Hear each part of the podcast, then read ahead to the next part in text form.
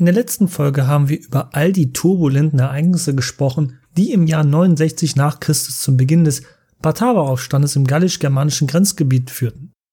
In dieser Folge spielen sich alle Ereignisse dieses Konfliktes direkt vor der Kölner Haustüre und bald auch innerhalb der Kölner Stadtmauern ab.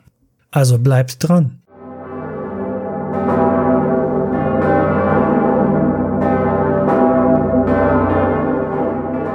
Nachdem der römische General Vespasian auch im Osten des Reiches Kaiser geworden war, kämpft nun zwei Männer um den Thron in Rom. Vitellius im Westen, der ehemalige Statthalter von Niedergermanien, der von seinem Kommandoposten in Köln gekommen war, und natürlich Vespasian, General der römischen Streitkräfte im Osten des Reiches, wie beispielsweise über die Provinzen Judäa, Syrien und Ägypten. Vespasian hatte die Bataver zum Aufstand gegen Vitellius ermutigt, getreu dem Motto, der Feind meines Feindes ist mein Freund.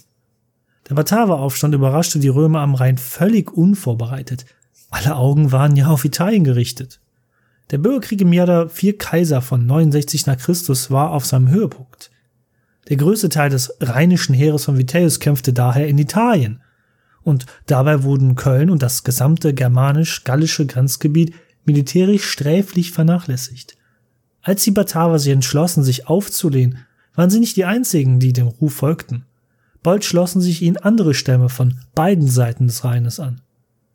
Die acht Kohorten der Bataver befanden sich noch auf dem Rückweg in die heutige Rheinregion in den Niederlanden, die von Vitellius verstoßen worden waren im Vorfelde.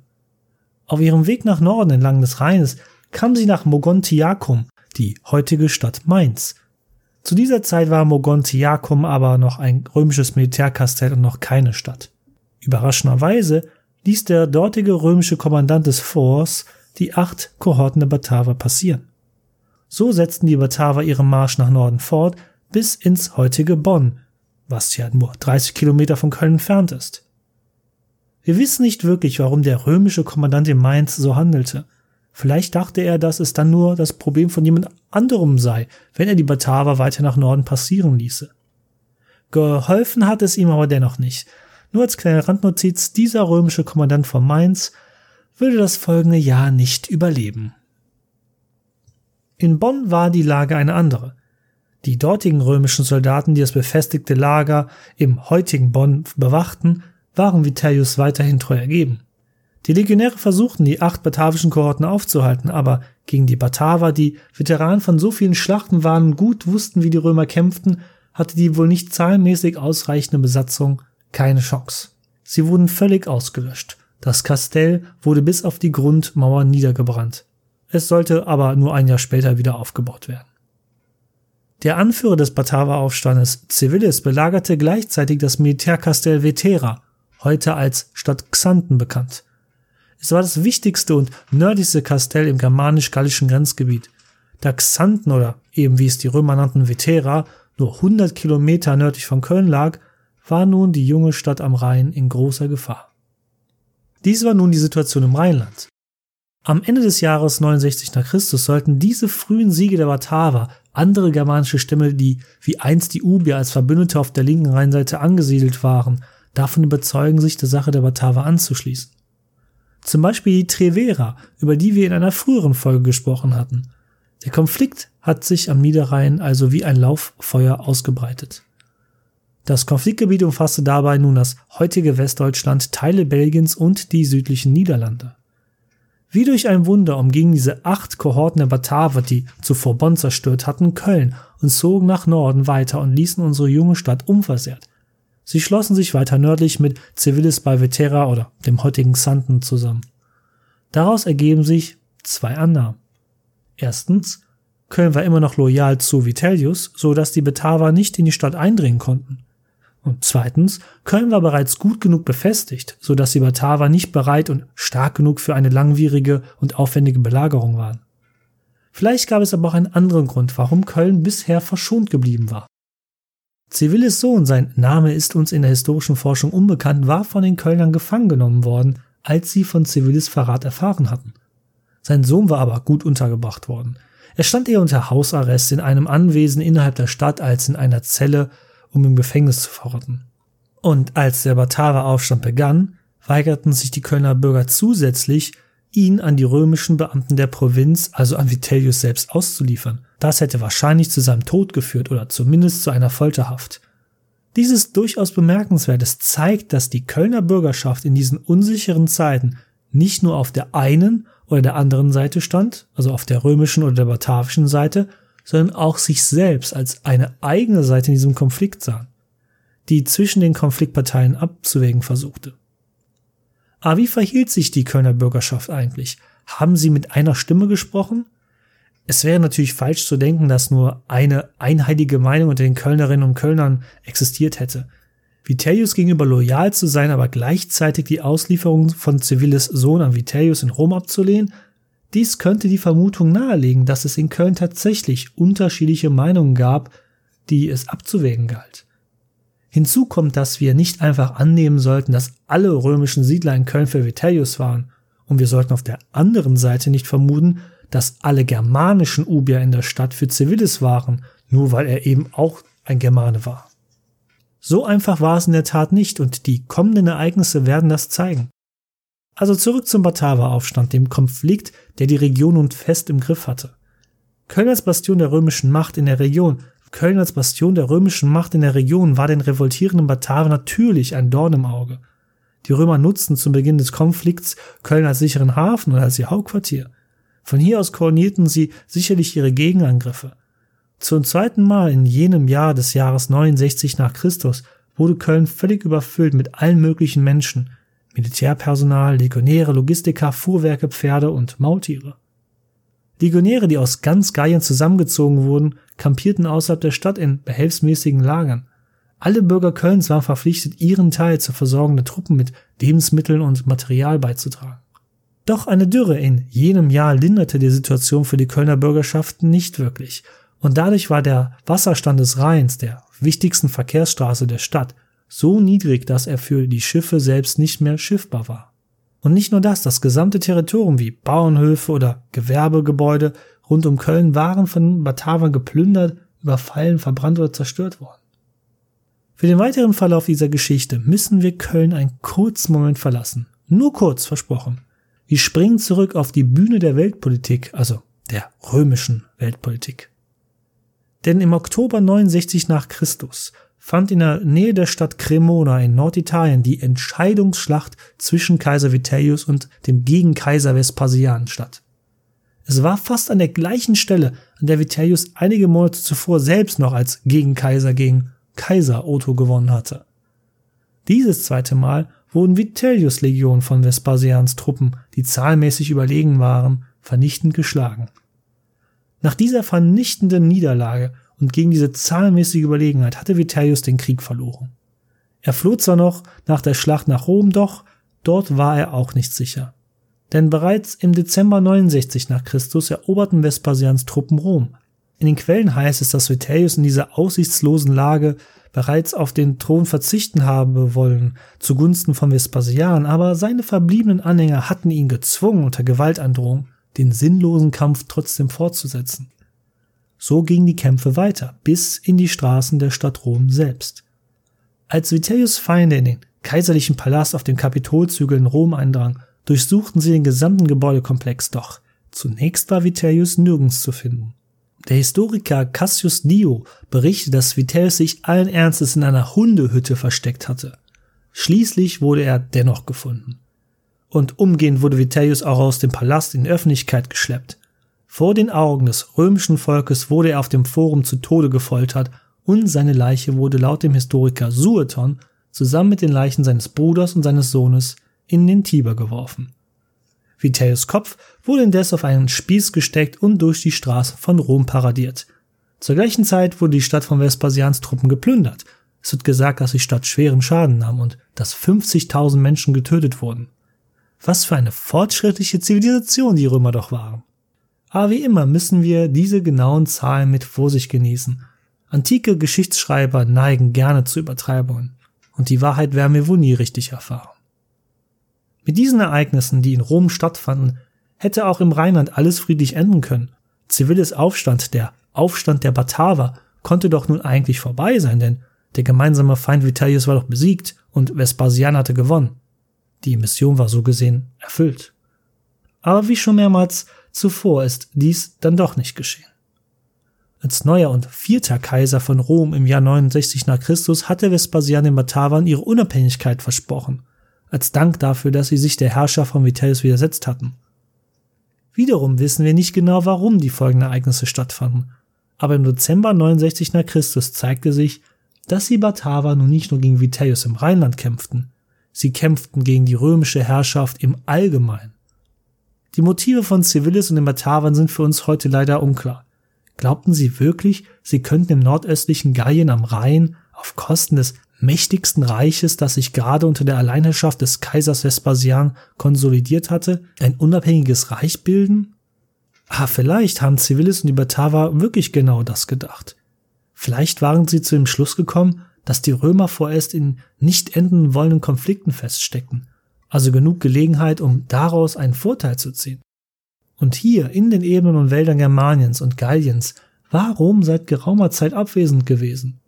Selbst nach dieser kurzen Zeit schien Rom sehr weit weg zu sein. Was die Bataver und ihre Verbündeten nicht wussten? Nicht allzu lange. Doch zuerst war die Lage natürlich eine andere. Am Ende des Jahres 69 nach Christus ist eine Sache sicher. Die römische Herrschaft war in der Region nun wirklich vorläufig völlig verschwunden. Die verbliebenen Kräfte der Rheinarmee, die mit Vitellius nach Italien gegangen waren und sich Vespasian ergeben hatten, wurden nicht an den Rhein zurückgeschickt, denn zur Strafe wurden sie weit weg an die Donau im heutigen Rumänien verlegt. Erinnert ihr euch noch an den römischen Kommandanten von Mainz, den ich vorhin erwähnte, der Vitellius Oberbefehlshaber am Rhein gewesen war? Er wurde beispielsweise von seinen eigenen Soldaten getötet, nur weil sie nicht mehr damit einverstanden waren, dass er sie anführte. Also gab es auch Streitigkeiten innerhalb der römischen Armee am Rhein, also den Soldaten, die noch dort übrig waren. Stellt euch einen Moment lang vor, ihr wärt ein römischer Soldat in der Nähe von Köln gewesen. Ihr habt Vitellius eigentlich Treue gehalten und solltet gegen Vespasian und die Bataver kämpfen. Nun war Vitellius jedoch tot. Was machst du jetzt? Solltest du dich etwa Vespasian anschließen, den du noch bis gerade bekämpft hast? Oder solltest du dich der anderen lokalen Macht anschließen, dem Civilis von den Batavern?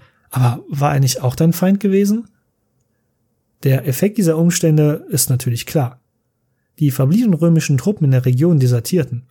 Einige schlossen sich sogar der Sache des Civilis an, weil sie nicht ihrem ehemaligen Feind Vespasian ihre Treue schwören wollten. In der Region um Köln herrschte wirklich nun das totale Chaos. Die verbliebenen römischen Legionen, die in den nach der Zerstörung der Bataver in den eilig wieder aufgebauten Lagern von Bonn oder Vetera hausten, mussten sich entscheiden. Einige von ihnen hatten bereits kapituliert oder desertiert. Andere Teile von ihnen hatten sich mit Civilis verbündet, weil er nun eben die Schutzmacht in der Region war für den Zeitpunkt. Doch dieser Prozess lief nicht immer glimpflich ab. Die Legionen in Vetera zum Beispiel hatten sich Civilis mit dem Versprechen eines sicheren Geleits durch ihr Gebiet, um zurück nach Italien gehen zu können, ergeben. Aber nachdem die unbewaffneten Römer fünf Meilen aus dem verlassenen Lager herausmarschiert waren, wurden sie von den Batavern völlig abgeschlachtet. Dies bedeutete im Grund das vorläufige, temporäre Ende der römischen Herrschaft im Rheinland. In der Tat schien Rom nun wirklich weit weg zu sein. Aber was ist denn eigentlich mit Köln? Also der Stadt Köln. Sie war von direkten Krieg und der Zerstörung im Bataver-Aufstand bisher verschont geblieben, als im Dezember des Jahres 69 nach Christus das Vierkaiserjahr zu Ende ging. Aber jetzt mit der aktuellen Situation der unbestrittenen Herrschaft der Bataver in der Region schien es, dass Köln in irgendeiner Weise handeln musste, um zu überleben. Und das tat Köln auch. Ein erstes Treffen zwischen hochrangigen Kölner Bürgern und einigen der verbündeten Anführer von Civilis fand im Dezember 69 oder vielleicht schon im Januar 70 nach Christus in einem Kölner Privathaus statt. Zu diesem Zeitpunkt sollte nichts den Eindruck erwecken, dass es sich um ein offizielles Treffen zwischen der Kölner Bürgerschaft und den Batavern und ihren Verbündeten handelte. Der Beginn des Jahres 70 nach Christus zeigte, dass die militärische Situation für die junge römische Kolonie wirklich in großer Gefahr war. Und neueste archäologische Entdeckungen zeigen uns, dass es vor diesem privaten Treffen vielleicht gar nicht so friedlich vor und in Köln zuging. Auf einem Friedhof im Westen der Kölner Altstadt wurden mehrere ubische Skelette gefunden, die in die Zeit um 69 und 70 nach Christus datiert werden können. Viele dieser Skelette waren männlich und wiesen Pfeilwunden auf. Mehrere ähnliche Funde wurden im gesamten Gebiet der Ubier von Archäologen in der Kölner Bucht gemacht. Wir können davon ausgehen, dass Köln nach einigen Scharmützen mit den Batavern und ihren Verbündeten aufgrund der aktuellen politischen und militärischen Situation nachgegeben hat. So könnte die Denkweise der Kölner so gewesen sein. Wenn die verbliebenen ehemaligen römischen Legionäre des Vitellius zu den übergelaufen waren oder desertierten, warum konnten wir als Kölner Bürgerschaft das nicht auch tun? Die römische Herrschaft war ja nun völlig verschwunden und war noch nicht abzusehen, wann sie zurückkommen würde, falls sie jemals zurückkommen würde. Der Gedanke, sich der Sache der Bataver anzuschließen, jetzt Anfang des Jahres 70 nach Christus, kam vielleicht gerade zur rechten Zeit. Civilis und seine Verbündeten zogen indes wohl bereits in Erwägung, Köln zu attackieren. Köln war zwar noch eine junge, aber bereits reiche und blühende Stadt. Köln war darüber hinaus in seiner Gestaltung und schieren Existenz ein Symbol der römischen Macht am Rhein. Ein Symbol, das doch von den Aufständischen so verachtet wurde. Aber Civilis erinnerte sich daran, dass ihm sein Sohn inzwischen als Geste des guten Willens von der Kölner Bürgerschaft zurückgegeben worden war. Und Civilis erinnerte sich auch daran, dass es für die Zukunft vielleicht von gutem Nützen sein könnte, eine blühende und befestigte Stadt in seinem eigenen neuen Reich zu haben. Es könnte durchaus nützlich sein, um an der Macht zu bleiben. Doch die Verschonung Kölns durch die Bataver kam mit einem hohen Preis. Jetzt, Anfang 70 nach Christus, trat die Situation vom Anfang der letzten Folge ein, der schlechte Klopf-Klopf-Witz. Nun klopften die Bataver mit aller Macht an die Stadttore Kölns und trugen ihre Forderungen vor.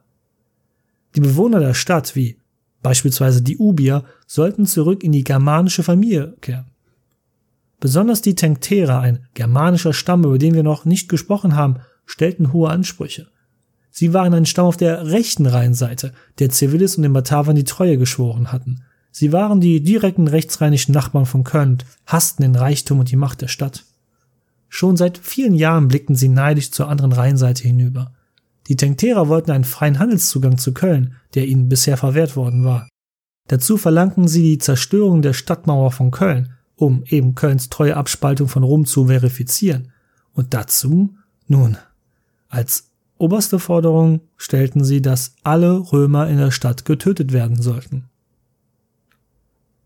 Der Senat in Köln hat das natürlich sehr kontrovers diskutiert. Die erste Forderung, freier Handel zwischen den Batavern, Tencterern und ihren Verbündeten mit Köln, ja, das war nicht schwer zu erfüllen, das ging natürlich. Aber alles weitere war eine richtige Zwickmühle. Die eigene Stadtmauer niederreißen, das durfte nicht passieren, ganz und gar nicht. Hier war der Stadtsenat von Köln klug genug zu erwidern, dass die Mauern doch schon bald gebraucht werden könnten. Rom würde sicherlich Vergeltung üben wollen, jetzt wo Vitellius weg war und Kaiser Vespasian der alleinige Herrscher des Reiches war. Sie mussten jetzt jederzeit bereit sein. Die Mauer zerstören? Nee, besser nicht. Vielleicht später oder irgendwann oder besser nie. Aber die letzte Forderung der Bataver und ihrer Verbündeten hatte es natürlich in sich. Die Tötung aller römischstämmiger in der Stadt?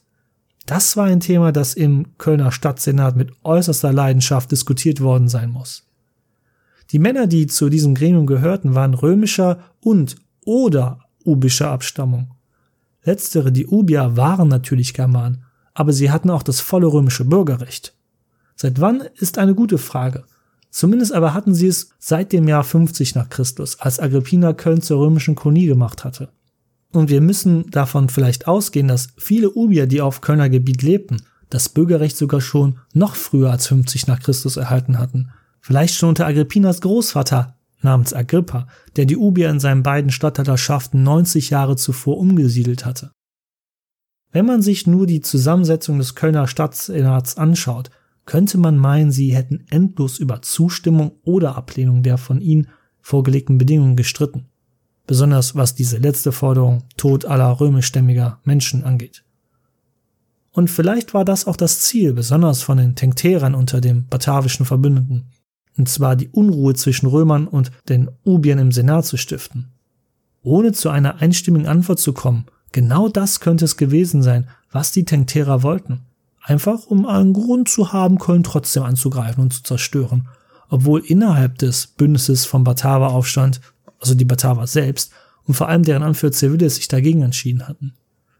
Aber hier und jetzt zeigte sich, wie so oft in der antiken römischen Geschichte, die integrative Kraft des Roman Way of Life. Denn es gab im Kölner Senat viele Senatoren mit germanisch-ubischer, aber auch italisch-römischer Herkunft.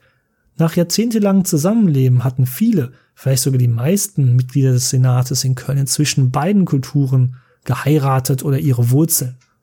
In vielen Fällen war es schwer festzustellen, wer nur noch ein rein römisch oder rein ubischer Bürger war. Zum Beispiel war es sehr üblich, dass römische Veteranen eine ubische Frau zur Gattin genommen hatten. Und auch wenn man zu diesem Schluss kommen möchte, geschah dies kaum mit Zwang, sondern aus freiem Willen beider Seiten. Stellt euch vor, ihr werdet eine ubische Frau. Was würdet ihr bevorzugen? Ein ganzes Leben lang in einem Schuppen leben und harte Arbeit wie Landwirtschaft verrichten? Denn das war die Hauptbeschäftigung der gewöhnlichen Ubier, egal ob männlich oder weiblich, den ganzen Tag, dein ganzes Leben. Die Unterstützung und Versorgung der römischen Truppen in der Region war ja der ursprüngliche Gedanke und Grund für die Umsiedlung der Ubier in die Kölner Bucht gewesen. Und natürlich, um in der Region einige Arbeitskräfte für den Militärdienst zu haben. Als ubische Frau könnte man nun eben ein Leben in harter Arbeit führen. Oder wäre es nicht vielleicht besser im römischen Köln zu leben und mit einem römischen Legionärsveteran verheiratet zu sein, der Geld, Besitz und vielleicht auch Bedienstete hatte, Sklaven. Genau wie in den Anfängen des Wilden Westens waren die meisten römisch-italienischen Siedler junge oder mittelalte Männer, meist Kaufleute, die das große Geld suchten oder Legionärsveteranen, die einen schönen Ort für ihren Ruhestand suchten. An Orten wie am nördlichen Ende des Römischen Reiches, wie hier in Köln, waren römische Frauen und generell Frauen eine Seltenheit. So waren viele junge Ubierinnen froh, ein bequemeres Leben zu finden und nahmen die romantischen Angebote an, die sie von ihren römischen Männern bekamen.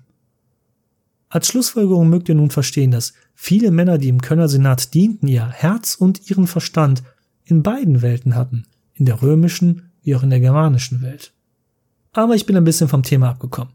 Wir stehen immer noch vor dem Problem, wie soll man mit dieser Forderung umgehen, alle Römer in der Stadt sofort zu töten. Nun hier zeigt sich ein Grundmerkmal des politischen Systems von Köln für die nächsten 2000 Jahre bis in unsere heutige Zeit. Es ist die Fähigkeit, flexibel in der Loyalität zu sein. Entschuldigung, wenn ich hier ein bisschen schnippisch bin, aber das ist in der Tat ein wesentliches Merkmal Kölns durch all Jahrzehnte und sogar Jahrhunderte, um die Kämpfe und Wirren der Menschheitsgeschichte zu überstehen. Wenn ihr diesen Podcast weiterverfolgen solltet, werdet ihr wissen, was ich meine. Es ist ein bestimmendes Merkmal der Kölner Außenpolitik. Wir können das den ganzen Weg zurückverfolgen, sogar zurück bis zum Jahr 70 nach Christus, wo wir uns gerade befinden. So war dann die Antwort des Kölner Senates auch an die Bataver sehr einfach gestrickt, was die letzte Forderung anging. Wir würden alle Römer innerhalb der Stadt natürlich töten, aber wie ihr sehen könnt, es gibt hier keine Römer mehr in der Stadt. Die Legion und die Kaufleute aus Italien zum Beispiel sind doch schon mit Vitellius damals weggegangen. Und wer tatsächlich noch hier ist? Das sind unsere Familien. Und ja, viele von ihnen haben römische Wurzeln, aber es sind auch unsere Geschwistern, Eltern und Kinder, die germanisches Blut in sich tragen. Bedenkt, dass unsere Familien seit über fast 100 Jahren untereinander verheiratet und verschwägert sind. Wir sind uns ziemlich sicher, dass ihr nicht wollt, dass wir das Blut unserer eigenen germanischen Familie vergießt, nicht wahr? Diese Antwort war genial, denn sie schlug zwei Fliegen mit einer Klappe. Zum einen wurde Köln als Stadt verschont und tat so, als würde es sich offiziell dem Bataver-Aufstand anschließen. Zum anderen hatte die junge Stadt aber noch eine Karte im Ärmel. Denn manche in Köln ahnten es bereits. In naher Zukunft, wenn Rom seine Herrschaft im Rheinland erfolgreich wiederherstellen würde, könnte Köln dann zu den Römern daherkommen und sagen, hey, wir waren wirklich stark unter Druck, als ihr uns ohne ausreichende Legion wehrlos zurückgelassen habt, liebes Rom, als ihr da euren Bürgerkrieg hattet um den Thron. Ja, wir haben uns den Batavern damals angeschlossen, aber nur um zu überleben. Wir haben es sogar geschafft, alle eure Bürger gegen diese Barbaren zu verteidigen. Sie wollten sogar, dass wir sie abschlachten. Ist das nicht verrückt? Aber das haben wir nicht zugelassen. Also, ähm, können wir wieder Freunde sein? Ja? Bitte? Die Kölner Bürgerschaft würde bald die Chance haben, diese Strategie einem Test zu unterziehen. Als das Wetter im Frühling des Jahres 70 nach Christus wärmer wurde, seit Anbeginn der Menschheit das Signal, dass die Kriegssaison wieder losging, starteten die Kämpfe zwischen den Batavern und dem Römischen Reich aufs Neue. Köln war zwar von den Batavern bisher verschont geblieben, aber als deren neuer Verbündeter erwartete man nun natürlich, dass sie den Batavern Ressourcen und eigene Männer für den Krieg liefern würden. Doch die Herzen dieser Kölner waren nicht ganz bei der Sache der Bataver. Das würde sich sehr bald zeigen und dann versteht ihr vielleicht meine schnippische Bemerkung über Köln, flexibel in der Loyalität zu sein. Jetzt im späten Frühjahr des Jahres 70 nach Christus hatte der neue Kaiser Vespasian genug Zeit und Ressourcen, um Vergeltung an den Aufständischen im Norden seines Reiches zu üben. Für ihn stand außer Zweifel, dass er mit aller Macht die Nordgrenze seines Reiches wieder sichern musste. Das Imperium schlägt zurück. Mehrere Schlachten im Frühjahr und Sommer des Jahres 70 nach Christus wurden nun von den Römern haushoch gewonnen. Gegen ein paar versprengte, unerfahrene Garnisonstruppen zu siegen, wie im Jahre 69 nach Christus, war eine Sache. Aber gegen die erfahrene Legion Vespasians zu kämpfen, die im Mittleren Osten und Italien nahezu pausenlos Krieg geführt hatten, war die andere Sache. Die Bataver verloren daher ziemlich schnell am Boden im Rheinland. Eine wichtige Schlacht wurde in der Nähe der römischen Stadt Augusta Trevorum dem heutigen Trier und 200 Kilometer südlich von Köln entfernt, geschlagen. Dort haben die Bataver wieder einmal vernichtend gegen die Römer verloren. Und die Kölner, die vor Ort in den Reihen der Bataver gekämpft hatten, nahmen während der Schlacht Reis aus und flohen in die nahe Heimat. Die Nachricht von diesem Ereignis erreichte bald Köln. Sofort begannen heimlich die Diskussionen im Kölner Senat, wie man sich aus dem Dilemma befreien könnte. Wie kommt man aus diesem Bündnis mit den Batavern heraus? Würde man da sich nicht schnell genug von lösen können, würde Rom sicherlich blutige Vergeltung üben wollen. Würde man dies aber jedoch zu früh machen, würden sich die Batavan einrechnen wollen, die ja jetzt in der Stadt die Macht hatten. Am Ende überwog aber ersteres. Denn in den Augen von Kaiser Vespasians waren die Kölner ja Teil des Aufstandes. Und dieser Eindruck musste schnellstens beseitigt werden. Es war ja auch nur eine Frage der Zeit, bis Rom seine Kontrolle im Rheinland wiederhergestellt haben würde spielte keine Rolle, dass Köln vor ein paar Monaten noch eine römische Stadt gewesen war. Man darf ja nicht vergessen, wie in der letzten Folge erwähnt, Köln war ja nicht nur irgendeine Stadt, es war zusätzlich die Stadt gewesen, in der Vitellius, also Vespasians nun toter Feind, die Macht erlangt hatte und sich ja auch in Köln mitten auf der Hohe Straße zum Kaiser ausriefen ließ. Ja, das Argument, alle römischen Bürger in Köln gerettet zu haben, war ein wichtiger Trumpf, aber es brauchte wirklich noch ein bisschen mehr. Der neue Kaiser Vespasian hatte für die Rückeroberung einen seiner fähigsten Generäle ins Rheinland entsandt. Sein Name war Cerealis. Und ja, sein Name war wirklich Cerealis und hat nichts mit deinem Frühstück, Cornflakes oder deinem Müsli zu tun. Für Cerealis war Kölns Militär die römische Bevölkerung in der Stadt nicht zu töten, nicht genug, um genug Sühne zu tun. Ganz und gar nicht. Vor allem nachdem Köln ihn kürzlich in offener Schlacht an der Seite der Bataver bei Trier bekämpft hatte. Dass sie danach mordeten und die Bataver im Stich ließen, zeigte nicht gerade von verlässlicher Loyalität, wem auch immer sie in dem Moment gegolten haben mochte, sondern eher von der Kölner Unehre. Die Mitglieder im Kölner Stadtsenat wussten, sie mussten etwas anbieten, etwas wirklich Großes, um Rom zu beschwichtigen. Sie hatten noch einen Trumpf, den sie jetzt ausspielen konnten. Als man damals sich Ende des Jahres 69 nach Christus mit den Bataver verbündet hatten, hatten auch die Kölner Sicherheiten von den Batavern erhalten für das Bündnis. So kam es, dass um sicherzustellen, dass die Bataver das Versprechen einhielten, Köln nicht zu zerstören, wenn man sich ihnen anschloss, man der Stadt Geiseln übergeben hatte. Batavische Geiseln. Die meisten von ihnen waren Mädchen und Frauen.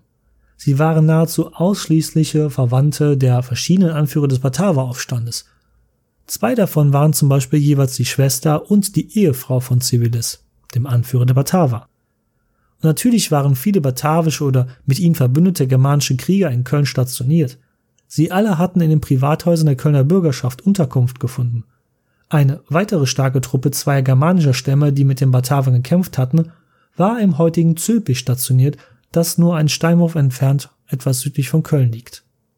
So kam die Idee auf in der Kölner Bürgerschaft, heimlich natürlich, und vielleicht, nur vielleicht, wenn Köln sich aller von ihnen entledigte, würde sich die Stadt selbst erlösen und die Gunst Roms zurückgewinnen. So entschied man sich in der Kölner Oberschicht, all die oben genannten Personen umzubringen. Aber wie sollte man das tun? In einer offenen Feldschlacht wie gegen die zwei Armeen da bei Zülpich? Das ist viel zu riskant und das konnte eine Stadt nicht leisten. Also wurde ein hinterhältiger Plan geschmiedet. Diese germanischen Freundinnen und Freunde bei Zülpich beispielsweise wurden zu einem großen Festmahl eingeladen. Der Wein floss in großen Mengen, aber nur für die Gäste, was diese nicht merkten. Keiner der Kölner Bürgerinnen und Bürger trank, sie blieben überwiegend nüchtern oder hatten stark verwässerten Wein getrunken, also noch verwässerter, als man es ohnehin tat damals. Als die meisten Bataver besoffen oder gar unmächtig waren, gemeinsam mit ihren germanischen Kollegen, verbarrikadierten die Kölner das Festgebäude von außen und setzten es umgehend in Brand. Auf diese Weise verbrannten alle darin verbliebenen Menschen bei lebendigem Leib und fanden einen grauenhaften Tod. Es war wie ein gigantisches Brandopfer. Zur gleichen Zeit wurden in der Stadt Köln zahlreiche Dolche und Schwerter gezückt. Alle Nicht-Kölner und ja, leider auch die überwiegend weiblichen batavischen Geiseln wurden in den Häusern der Kölner getötet, in denen sie kurz zuvor noch zu Gast waren darunter auch jeweils die Frau und die Schwester von Civilis. Was für ein blutiges Ende des Bataver-Aufstandes in Köln im Jahr 70 nach Christus. Das Brandopfer und das Massaker in der Stadt war ganz nach dem Geschmack vom Vespasians General im Rheinland, dem Heerführer Cereales. Wie hinterhältig und niederträchtig diese Aktionen nun gewesen waren, das spielte für ihn keine Rolle. Und genauso wenig wie es wohl für die Kölner Bürgerschaft eine Rolle gespielt hatte. Aus ihrer Sicht heiligte der Zweck die Mittel und es galt ja die Stadt zu retten. Und Krieg? Nun, Krieg bleibt immer gleich. Auf diese Weise befreite sich Köln und wurde erneut verschont, diesmal von Zorn des neuen römischen Kaisers Vespasian. Vespasians Truppen sicherten die Region, errichteten den Rhein als Grenze wieder und blieben nun auf Dauer vor Ort in Köln und im Rheinland. Die Bataver wurden bald wieder der römischen Herrschaft unterworfen und erneut tributpflichtig. Auch die anderen germanischen Stämme wurden entweder besiegt oder über den Rhein zurück nach Germanien verdrängt. Hier endet die erzählte Geschichte für Köln und den Bataver-Aufstand. Dies ist ein Beispiel dafür, wie der Verlust der schriftlichen historischen Überlieferung von Ereignissen nach 2000 Jahren unsere Sicht auf das, was genau damals geschah, trübt. Unsere Hauptquelle für diese Ereignisse ist das Werk des römischen Geschichtsschreibers Tacitus. Dessen historische Chronik die er einfach Historien nannte. Da seine Historien nicht vollständig überliefert sind oder im Laufe der Jahrhunderte verloren ging, bleibt offen, was danach geschah. Die Aufzeichnung bricht wirklich genau hier in dem Moment ab. Es wäre so, als ob Darth Vader gerade diese eine wichtige Botschaft an Luke Skywalker vermitteln wollte, als er zu ihm sagte, Nein, ich bin dein. Ja, dein was? Dein was denn? Nun, wir würden es wohl nie erfahren dann. Das Schicksal des Mannes, der den Aufstand der Bataver begann, des germanischen Adligen aus dem Stamme der Bataver selbst mit Namen Civilis, sein Schicksal ist zum Beispiel völlig unbekannt. Aber es wird behauptet, dass Civilis das Jahr 70 nach Christus überlebte. Er floh wohl auf die andere Rheinseite ins tiefere, nicht römisch kontrollierte Germanien und wurde nie mehr wiedergesehen. Köln kam natürlich wieder unter römische Herrschaft. Doch eine Zeit lang war es nicht nur Liebe, Frieden und Harmonie. Die verheerenden Auswirkungen durch den Aufstand der Bataver in der Region sind nicht zu unterschätzen. Landwirtschaftliche Betriebe und Höfe mussten wieder aufgebaut werden. Die Wirtschaft war durch den Krieg ruiniert und neue Siedler mussten natürlich angeworben werden, um die entstandenen Lücken durch den Krieg zu füllen. Doch archäologische Funde aus dieser Zeit zeigen, dass sich die junge Stadt nicht nur schnell erholte, sondern nun, da die Grenzen am Rhein gesichert waren, wieder erblühte wie nie zuvor. Puh, was für eine Folge.